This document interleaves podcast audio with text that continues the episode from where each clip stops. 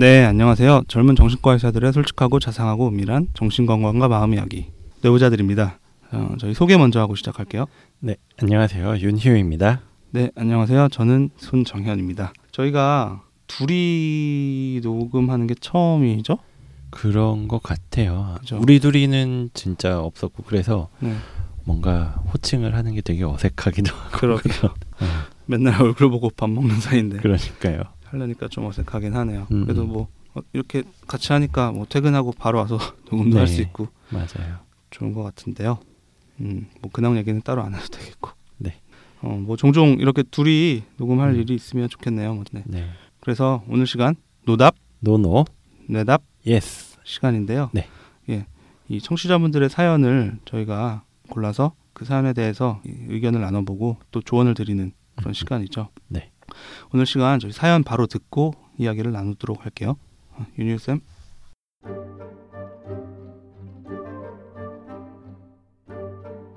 안녕하세요. 저는 5년 전에 우울증과 섭식장애로 치료를 받았던 사람입니다. 약물 치료와 상담 치료를 열심히 받아서 병원에서 디스차지 되고 퇴원하고 이미 약도 다 끊은 상태입니다. 최근까지 정말 잘 관리하고 멀쩡하게 살고 있었는데요. 직장을 다니면서 스스로 위기감을 느끼고 있습니다. 직장 동료들이 저한테 어, 왜 그렇게 자주 먹냐? 그리고 나는 먹는 게 싫은데 넌 몸이 그렇게 좋지? 뭐 이런 식으로 이야기를 음. 하시더라고요. 근데 저는 안 그래도 최근에 호르몬 문제로 살이 많이 쪄서 스트레스를 받았는데 근데 그런 얘기를 하니까 살이 너무 빼고 싶었습니다. 그래서 식욕 억제제도 먹고 운동도 하고 건강한 다이어트를 했지만 살이 잘 빠지지 않았고 결국 폭식을 시작했습니다. 갑자기 너무 배가 고파서 마트에 가서 초콜릿이나 과자를 사고 집에 갈 동안 참지도 못하고 차 안에서 미친 듯이 먹었습니다. 누가 볼까봐 무서운데도 차 안에서 먹어요. 조금 배가 부르면 집에 가서 또 먹고요. 먹을 땐 아무런 생각도 들지 않다가 배가 부른다는 생각이 가끔 들어도 계속 집어넣습니다. 근데 어느 순간 숨을 돌리면 너무 배가 불러서 속이 좋지 않아요. 그래서 억지로 구토를 하고는 또 먹습니다. 잘못됐다는 걸 누구보다 잘 알지만 멈출 수가 없습니다. 이게 스스로 잘못됐다는 걸 알기 때문에 예전에 병원 다닐 때처럼 혼자서 시기 일기도 썼어요. 그러니까 그나마 폭식하는 건 줄어들었는데 스스로 너무 많이 먹는다는 걸 깨닫고는 탄수화물을 극단적으로 줄였습니다. 하루에 20g도 먹지 않아요. 건강하지 않고 고쳐야 한다는 걸 이성적으로는 알지만 실천하기가 힘듭니다. 며칠 전까지는 스스로 비참하고 통제를 못하니까 힘들었는데 탄수화물이라도 제가 스스로 통제할 수 있으니까 그래도 기분이 좋아요. 문제는 더 심해졌습니다. 폭식하고 토할 땐 그래도 힘이 있었는데 탄수화물을 줄이니까 아무것도 하기 싫고 침대에 누워만 있었어요. 샤워를 하고 출근하기도 너무 힘들고 머리가 늘 뿌옇게 된 상태라서 지금 내가 꿈을 꾸고 있는지 뭔지 모르겠어요. 속도 울렁거리고 뭘 먹고 싶은 생각도 사라졌습니다. 너무 배고파서 참는 게 아니라 이제 뭘 먹는 게 귀찮아요. 탄수화물을 끊으니 하루에 1kg씩 빠져서 기분이 좋기는 했어요. 근데 뭘 먹고 싶은 생각이 줄어들고 속이 매우 안 좋아서 뭘 먹으면 원하지도 않게 바로 토하게 되니까 이젠 그냥 무설탕 초콜릿이나 아이스크림 하나 먹고 끼니를 끝냅니다. 탄수화물을 처음 줄이면 이런 생, 이런 증상들이 나타난다고 들었는데 아무리 봐도 SNRI 금단 증상하고 너무 비슷하더라고요. 5년 전에 끊은 약의 금단 증상이 지금 나타날 리가 없잖아요. 탄수화물을 줄이니 세로토닌 줄어들어서 그럴 수 있다는 건 이해를 했는데 혹시 약물로 간신히 바꿔놓은 세로토닌 레- 레벨을 제가 나- 다시 낮춰서 우울증이 돌아온 걸까요? 단순히 탄수화물을 줄여서 생긴 증상인지 아니면 다시 우울증에 걸린 건지 너무 헷갈리고 걱정이 됩니다.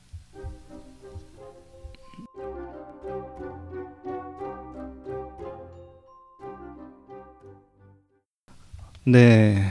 식기 증상과 우울증으로 이전에 치료를 받으셨고 최근에 또 증상이 악화된 분의 사연이었는데요. 사연 읽으면서 윤여 선생님 어떤 생각 드셨는지 네. 궁금하네요. 아, 정말로 되게 고민이 많으신 것 같고요. 걱정도 굉장히 많이 되시는 것 같고 네. 이 메일에 디스차지라고 처음에 써 있었거든요. 그게 아마 퇴원을 의미하시는 걸 것 같아요. 저 입원하셨다가 퇴원하셨다는 거겠죠? 그렇죠. 5년 전에 그러니까 우울증 그리고 식이장애도 굉장히 좀 심했는지 입원 치료를 받으셨었던 것 같고 네. 그리고 뭐 상담과 약물 치료를 이어가다가 이젠 중단을 하신 것 같은데 입원 치료를 할 정도였으면 사실 진짜 많이 심했을 거 아니에요. 그렇죠. 그리고 음. 꽤 어려운 과정을 거쳐서 뭐 시기 일기도 쓰고 뭐도 하고 여러 가지를 하면서 겨우 극복을 했다라고 생각하셨을 텐데 네. 이렇게 다시 좀 증상이 돌아오는 걸 느끼고는 꽤 많이 좀 무섭지 않을까 싶기도 음, 네. 합니다. 5년 동안 치료 안 받고 지내셨던 것 같은데 음, 음, 직장 생활도 하셨던 것 같고 그렇죠. 이번에 이렇게 힘들어지셔서 일단 속상하실 것 같아요 많이 음, 뭐 자책하는 마음이 드실 수도 있고 한편으로 이 사연의 용어 정신과 학의 용어 쓰시는 거 보면 이쪽에 관심이 많으신 분인 것 같아요 아니면 외국 음흠. 사시는 분인가 싶기도 하고 음, 음. 뭐 디스차지라는 표현이나 위드드럴 뭐 금단 증상에 대한 얘기 음. 하신 거 보니까 음, 꼭 그 지식이 많은 게 늘 좋은 것만은 아닌 게 음, 음, 지금 이분도 본인이 힘들어진 이유에 대해서 여러 가지 가설을 생각하고 계신 것 같은데 음, 그게 오히려 더 힘들게 하고 있는 것 같거든요. 그쵸. 지금 시점에는 음, 음. 음, 더 혼란스러워지고. 맞아요. 내가 지금 이렇게 된 게 뭐 예를 들어서 말씀하신 것처럼 탄수화물을 안 먹어서 그런가? 뭐 그래서 세로토닌이 낮아졌나? 음, 뭐 이런 생각이 들고 음, 그러면은 지금 내 상태가 어, 내가 잘못 판단한 건가 하면서 좀 자책을 하실 수도 있을 테고 음, 네, 그 외에도 어 이거는 그러면은 탄수화물을 먹으면 되는 건가? 뭐 이런 생각을 해서 그렇죠. 나름대로 어떻게 극복하려고 굉장히 애는 쓰시는데 뭔가 그게 네. 다 약간 맞아떨어지지 않다 보니까 어쩌면 음, 괴로운 시간이 더 늘어나시는 것 같아요. 그래서 네, 물론 이렇게 스스로 노력을 한다. 어떻게든 극복을 하려고 한다는 건 굉장히 좋은 거지만 한편으로는 이렇게 너무 애는 쓰는데 그게 효과를 못 볼 수도 있으니까 그러게요. 꼭 뭐 항상 좋은 것만은 아니죠. 네, 근데 그나저나 이게 폭식과 구토에서 거식 양상으로 좀 바뀐 것 같아요. 그죠. 네, 게다가 지금은 식욕이 완전히 사라진 상태로 접어든 것 같은데 어, 꽤 걱정이 되네요. 그러게요. 지금은 뭘 먹기만 해도 바로 토하는 상태다. 뭐 아이스크림이랑 초콜릿 하나 정도 음, 먹을 수 음. 있다. 그리고 무엇보다도 체중이 하루에 1kg씩 빠지셨다고 하는데 이게 뭐 계속 그렇진 않았겠지만 음, 하여튼 한창 이제 식사 조절 탄수화물 절제하실 때는 이 정도로 좀 극단적으로 다이어트를 하셨다는 건데 음, 음. 이 정도면은 영양의 불균형에서 시작된 신체의 어떤 여러 가지 항상성을 깨트린 게 아닐까 음, 음. 음, 탈이 나신 게 아닐까 또는 곧 그런 상황이 오시지 않을까 걱정이 돼요. 이- 지금 희유 말대로 이분이 지금 탄수화물을 드시고 안 드시고 뭐 그런 하나의 요소로 해결할 수 있는 상황은 아니신 것 같거든요. 음, 음. 어, 아무튼 본인의 상태에 대해서 힘든 동시에 이런저런 가설을 자꾸만 고민하시다 보니까 혼란스러운 마음이 크신 것 같은데 어떤 상태일지 저희가 저희의 의견을 좀 드려야 될 것 같아요. 네. 네, 우선은 이 폭식증과 거식증, 그 식이장애에 대해서 조금 설명을 하고 네. 이야기를 시작해야 될 것 같아요. 네, 제가 한번 설명해 드릴게요. 이 정신건강의학과에서 사용하는 진단 기준, 그 DSM을 기준으로 식이장애에서 몇 가지 진단들이 있는데요. 그 중에서 거식증 그리고 폭식증 이 두 가지가 굉장히 대표적인 질환입니다. 네, 일단 그 거식증은 다른 말로는 뭐 신경성 식욕 부진이라고 하는데 사실 이거는 대표적으로 잘못된 단어고요. 식욕 부진이라는 게 식욕이 없는 게 아니고 오히려 식욕 자체는 먹고 싶다라는 마음 자체는 정상이거나 더 늘어나 있는 경우가 음. 많고요. 음, 하지만 그럼에도 불구하고 음식을 먹지 않거나 음, 아니면 음식을 먹긴 먹지만 다른 여러 가지 보상 행동이라는 게 있거든요. 뭐 예를 들어서 오늘 밥 한 끼를 먹었으니까 그걸 다 빼기 위해서 뭐 두시간세시간 이렇게 운동 러닝머신을 뛴다. 막 이렇게 심한 운동을 한다든지 네, 아니면 먹은 거를 다 토해 버리는 네, 그런 행동을 해서 정상 체중보다 낮아진 상태가 이 거식증이고요. 심하게 마르신 상태죠. 네. 네, 그리고 폭식증의 경우에는 말 그대로 폭식을 하고 나서 보상 행- 행동을 하는데 이 거식증에서도 사실 폭식이 있을 수 있지만 두 가지를 좀 구분하는 기준이 폭식증 같은 경우에는 그래도 정상 범위의 체중이 있는 경우고요. 거식증은 정상 범위를 벗어나서 체중이 굉장히 낮아져 있는 경우를 거식증이라고 분류를 합니다. 네. 그 식이장애 방송에서도 설명을 드렸었는데 이 거식증과 폭식증의 공통점 차이점을 구별하는 게 저희 음. 의대에서는 예, 좀 시험 문제로 단골로 나오는 거였던 걸로 기억을 네, 해요. 맞아요. 그 테이블에 한열몇 가지가 네.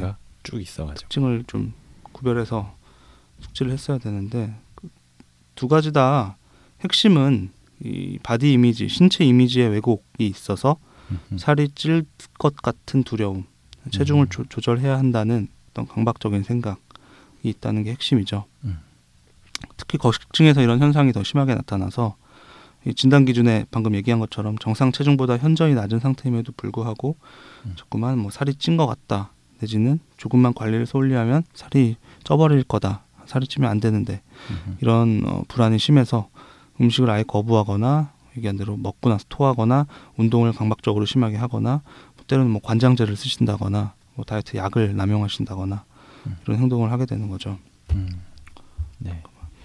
그래서 사실 이분의 경우에는 네. 어떻게 해석을 해야 될지 약간 고민이 되기는 해요. 뭐 처음에도 우울증과 식이장애, 섭식장애가 둘 다 있었다라고 말씀을 하시기도 했고 음, 현재 상태를 봤을 때도 이게 음. 네, 처음에 시작은 식이 문제로 시작을 한 것 같기는 해요. 네, 그러니까 직장에서 동료들이 뭐 먹는 거에 대해서 얘기를 하고 뭐 살이 쪘다 아니면은 뭐 어떻다 이런 얘기를 들으면서 스트레스를 굉장히 아, 받았다고 그쵸. 하시니까 그러면서 살이 음. 빼고 싶어졌다. 근데 그런데 스트레스를 받아서 더 먹었고 그러다가 음. 거식으로 이어졌다. 이렇게 얘기를 하신 걸 봐서 음, 네, 시작은 아마도 그런 식이 문제가 더 우선이 됐었던 것 같은데 음, 문제는 요즘의 상태가 단지 그런 식이장애, 뭐 거식증으로만 설명을 할 수 있을까? 아니면은 우울증까지 재발을 한 건가? 네. 이거에 대해서는 좀 더 고민을 해봐야 될 것 같은데 어떻게 생각이 드세요? 그러게요. 지금은 핵심이 식기 증상이라기보다는 네, 전반적으로 이제 무기력하고 의욕이 음. 사라지시고 음, 음, 일상생활을 할 영위할 정도의 에너지가 사라진 이 전반적인 문제로 봐야 될 것 같아요. 그 중에 하나로 이제 식사 문제가 음, 같이 있으신 거고 물론 여기서 회복하시는 과정에서 역시 식이 증상이 예, 걸림돌이 될 수도 있을 것 같아서 음. 중요하게 다뤄야 되긴 할 것 같은데 음. 뭐 샤워를 하고 출근하기도 너무 힘들고 머리가 뿌옇게 돼서 뭐 꿈을 꾸는지 뭔지 모르겠다 음, 음. 침대에만 누워 있다 이게 지금 음, 우울증 상태로 볼 수 있을 것 같아요. 음, 물론 어, 탄수화물을 극도로 안 드셔서 일- 일시적인 지금 영양 실조 상태가 돼서 음. 올수 있는 변화이기도 한데 음, 음.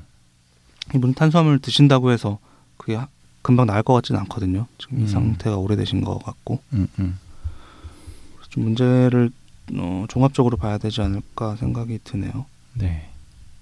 그래서 이분처럼 뭐 처음에도 식이장애와 우울증을 같이 진단을 받았다고 하셨고, 아, 네, 네 지금의 상황도 뭐 뭐가 먼저냐는 좀 더 감별을 해봐야겠지만 두 음. 가지가 다 문제가 있는 것 같아요. 식이장애와 우울한 기분, 우울증으로 네.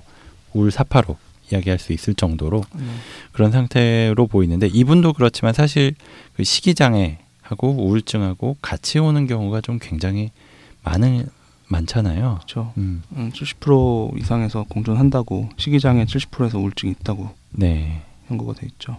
맞아요. 그래서 뭐 요즘에 경험을 하기도 그렇고 아니면은 전공의 때도 특히나 전공의 때는 그때 입원 시설에서 있었기 때문에 대학병원에서 있었기 때문에 이 심각한 상태로 입원을 해서 치료를 해야 될 정도인 분들을 보면은 음, 단지 식이장애만 있지는 않았었던 것 같아요. 음, 어, 게다가 아까 내과적인 상태도 좀 걱정이 된다고 하셨는데 네, 그런 어떤 응급 상황이 발생하기도 하잖아요. 단지 먹지 않아서 그냥 탄수화물이 부족하고 열량이 부족하고 그냥 음. 체중이 빠진다를 넘어서서 네, 그 전해질 불균형이라는 게 찾아오잖아요. 그렇죠. 맞아요. 어, 뭐 네, 나트륨 소, 듐 예, 뭐, 소듐이 떨어질 수도 있고. 그리고 뭐 포타슘의 문제가 생길 수도 네. 있고 계속 구토를 하고 이러다 보면은 네, 그래서 정말 심각한 경우에는 식이장애로 입원을 했다가 뭐 심정지가 오거나 이런 네. 경우도 있죠. 사망하시는 경우도 네. 사실 이 거식증은 굉장히 음, 그 사망률이 높기도 하고요. 네. 전해질 이상 때문에 뭐 간질 발작이 오는 경우도 있고 음, 음. 그리고 뭐 자율신경계 기능이 흔들리니까 저혈압, 왜 음. 기립성 저혈압으로 쓰러져서 음, 음. 다치시는 경우도 되게 많아요. 맞아요. 특히 이렇게 거식증이 좀 심하신 분들은 워낙에 그 몸 자체도 약해져 있기 때문에 네. 그렇게 간질 발작이라든지 아니면 그냥 단 지 넘어지시는 것만으로도 음. 뭐뼈 골절이나 이런 음. 부상을 입으시기도 하고요. 그렇죠. 아, 음. 네. 역시 응급실에서 가끔씩 보게 되는 그렇죠. 분들인데, 음. 그렇게 보면 지금 우울증이 맞냐, 아니면 식사를 잘 안 해서 온 어떤 몸의 기질적인 변화 때문이냐라고 하면 지금으로서는 어, 정확히 알, 수- 알긴 어렵지만 아무, 아마도 두 가지 다 맞을 것이다.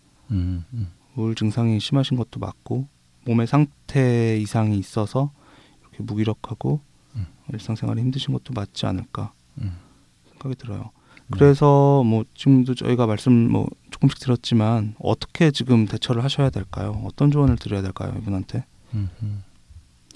우선 뭐 다른 이야기를 하기 전에 네, 뭐 사연자분께서는 지금 그 상태는 아닌 것 같지만 네, 그래도 이야기를 하신 김에 그 세로토닌 금단 증상 아 물어보셨죠? 네, 네, 네, 또 잠깐 얘기를 하고 넘어가면 좋을 것 같아요. 네. 이분은 아마 뭐 우리가 흔히 쓰는 그 항우울제가 뭐 SSRI, SNRI 뭐 이런 것들이 있다고 하는데 뭐 네, 선택적 세로토닌 제흡수 억제제 아니면 세로토닌 음. 노르에피네프린 제흡수 억제제 네, 뭐 이런 약들이 있고 그 약들을 꾸준히 복용하다가 갑자기 이제 중단을 하게 되면은 네.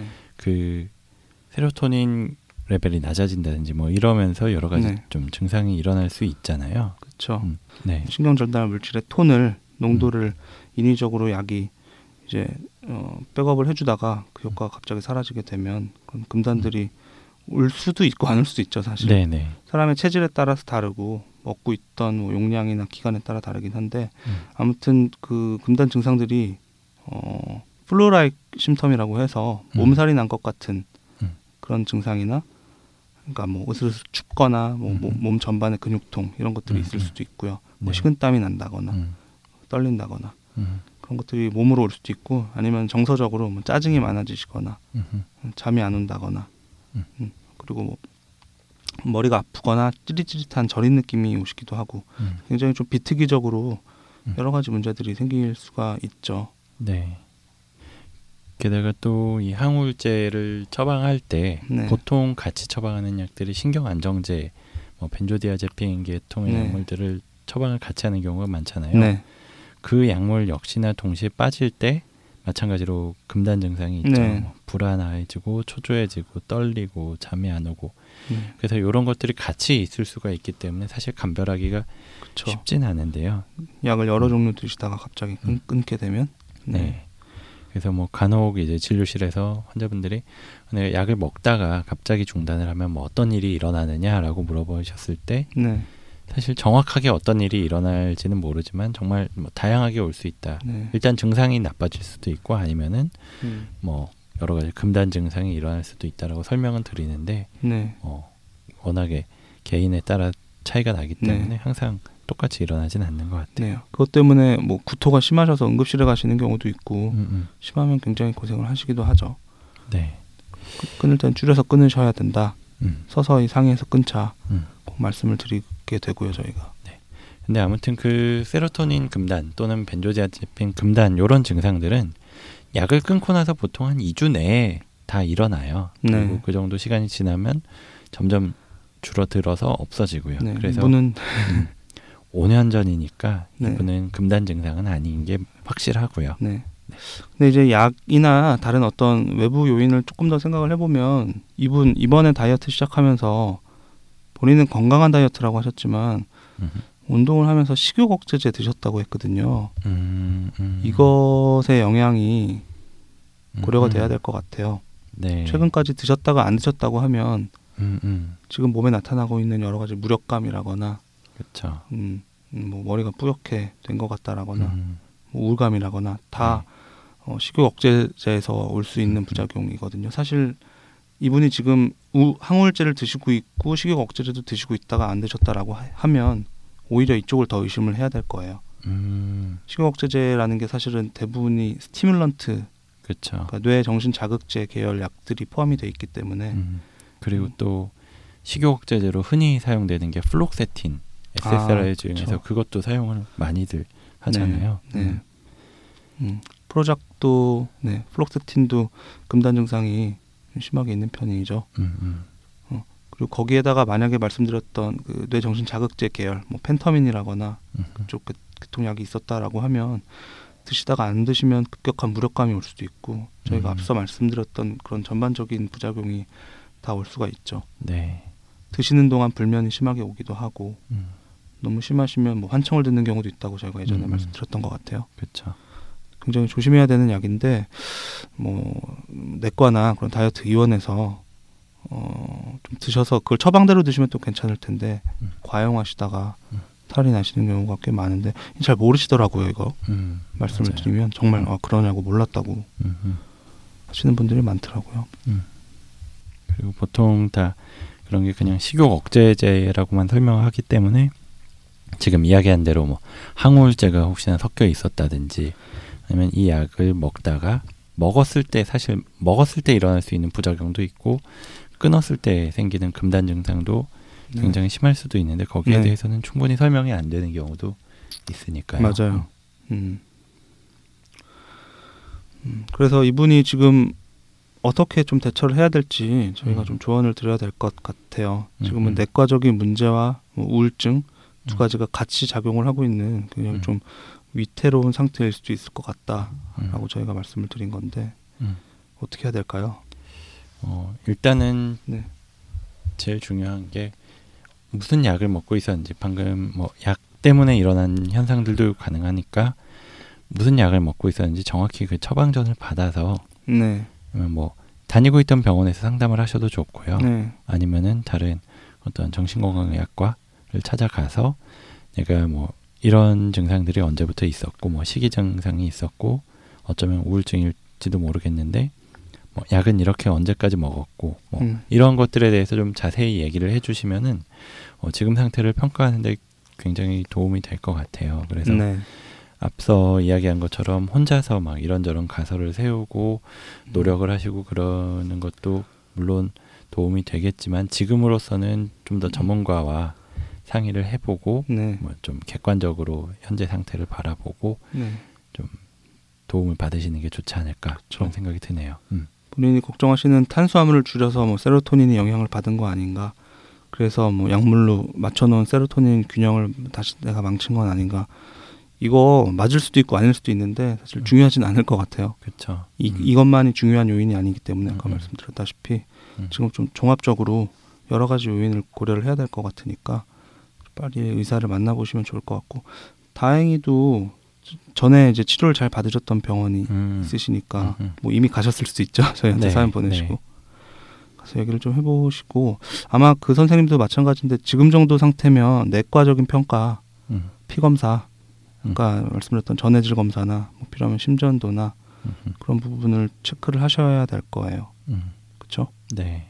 그래서 거기에 맞춰서 수액 치료라거나 음. 영양의 균형을 맞춰서 좀 음. 일단 몸을 회복하는 치료를 어떻게 보면 더 먼저 급하게 받으셔야 될 것 같고요. 네. 그렇게 해서 일단 지금 당장 뭐 급한 여러 가지 문제들, 뭐 내과적인 문제나 아니면 우울 증상 그리고 당장 꽤 급한 그런 식이 증상에 대해서는 충분히 빠른 치료가 필요할 거라고 생각이 들고요. 거기서 이어서 아마 이전에도 받으셨는지 아니면 거기까지는 하지 못하셨는지는 모르겠지만 좀 더 장기적인 관점에서 뭐 재발 방지라든지 이런 것까지 생각을 하면서 한번 심리 상담도 좀 오랫동안 좀 꾸준히 받아보셨으면 좋겠다는 네. 생각이 들어요. 특히나 뭐그 식이 장애 같은 경우가 그냥 정말 단지 어떤 병으로서 딱 일어나는 경우도 있지만 근데 꽤 오랫동안 지속이 되었던 어떤 성격에 가까운 부분의 문제들 뭐 예를 들어서 어떤 컨트롤 이슈라고 불러서 저희가 뭔가를 내가 내 마음대로 할 수 있는 내가 내가 원하는 대로 할 수 있는 게 딱 이 음식에만 있다. 나머지 것들은 내가 잘 못하니까 뭐 이런 거에 대한 굉장히 이슈를 가지고 그런 이슈 때문에 더 이 식이 문제 먹는 거에 굉장히 집착을 하고 조절을 하려고 하시는 경우도 있거든요. 뭐 이분 같은 경우에도 뭐 잠깐 얘기 중간에 잠깐 얘기가 있었던 것 같은데 이 탄수화물이라도 자기 나 스스로 통제할 수 있으니까 음, 기분이 아, 좋았다. 뭐 이렇게 그러네요. 얘기하셨는데 음, 그런 데서도 약간씩 그런 이슈가 묻어 나오는 것 같기도 음, 해서 거기에 대해서 좀 충분히 다뤄보면은 더 이상 뭐 이 시기 문제에만 딱 집중을 해서 내가 이거는 무조건 컨트롤을 해야 된다 그렇게 매달리지 않을 수도 있거든요. 네. 그런 점도 그렇고 또 신체에 대한 어떤 body image의 왜곡이라고 하는데 신체 이미지가 왜곡이 된 것 때문에 내가 뭐 실제로는 그렇게 살이 찌지 않았는데도 뭐 살이 쪘다라고 생각을 한다든지 뭐 주위 가족이나 친구들의 음, 영향이 음. 생각보다 큰 경우도 있죠. 그렇죠. 네. 그런 얘기를 많이 듣다 보면은 왜곡된 생각을 가지면서 내가 어떻게든 정상 체중인데 빼야 된다. 아니면은 약간 좀 통통한 수준인데 굉장히 살이 쪘다. 뭐 이런 식으로 받아들이는 경우도 있거든요. 거기에 대해서도 좀 같이 네. 이야기를 나누고 네. 아마도 뭐 식이장애 전문으로 하는 곳이었으니까 하긴 했을 거라고 생각이 들지만 네. 그런 이슈들에 대해서 좀 충분히 장기간 상담을 받아보는 것도 좋을 거라고 생각이 듭니다. 네. 5년 전에 다 잘 해결을 했고 최근까지 잘 관리하고 멀쩡하게 살고 있었다라고 하셨는데 음. 이번에 이렇게 돼서 많이 속상하실 것 같은데 또 추스리시는 거는 이전보다 훨씬 더 수월하고 빠르실 거라고 생각을 해요. 음, 이미 음. 겪으신 과정이니까. 음. 네. 오늘 이 식이장애와 어, 우울증의 재발 음, 사연에 대해서 말씀을 나눠봤고요. 저희가 드린 말씀이 조금이나마 도움이 될 수 있으면 음, 좋겠습니다. 저희 오늘 시간은 여기까지 하고요. 저희는 다음 이 시간에 더 유익하고 흥미롭고 재밌는 컨텐츠로 돌아오도록 하겠습니다. 감사합니다. 감사합니다.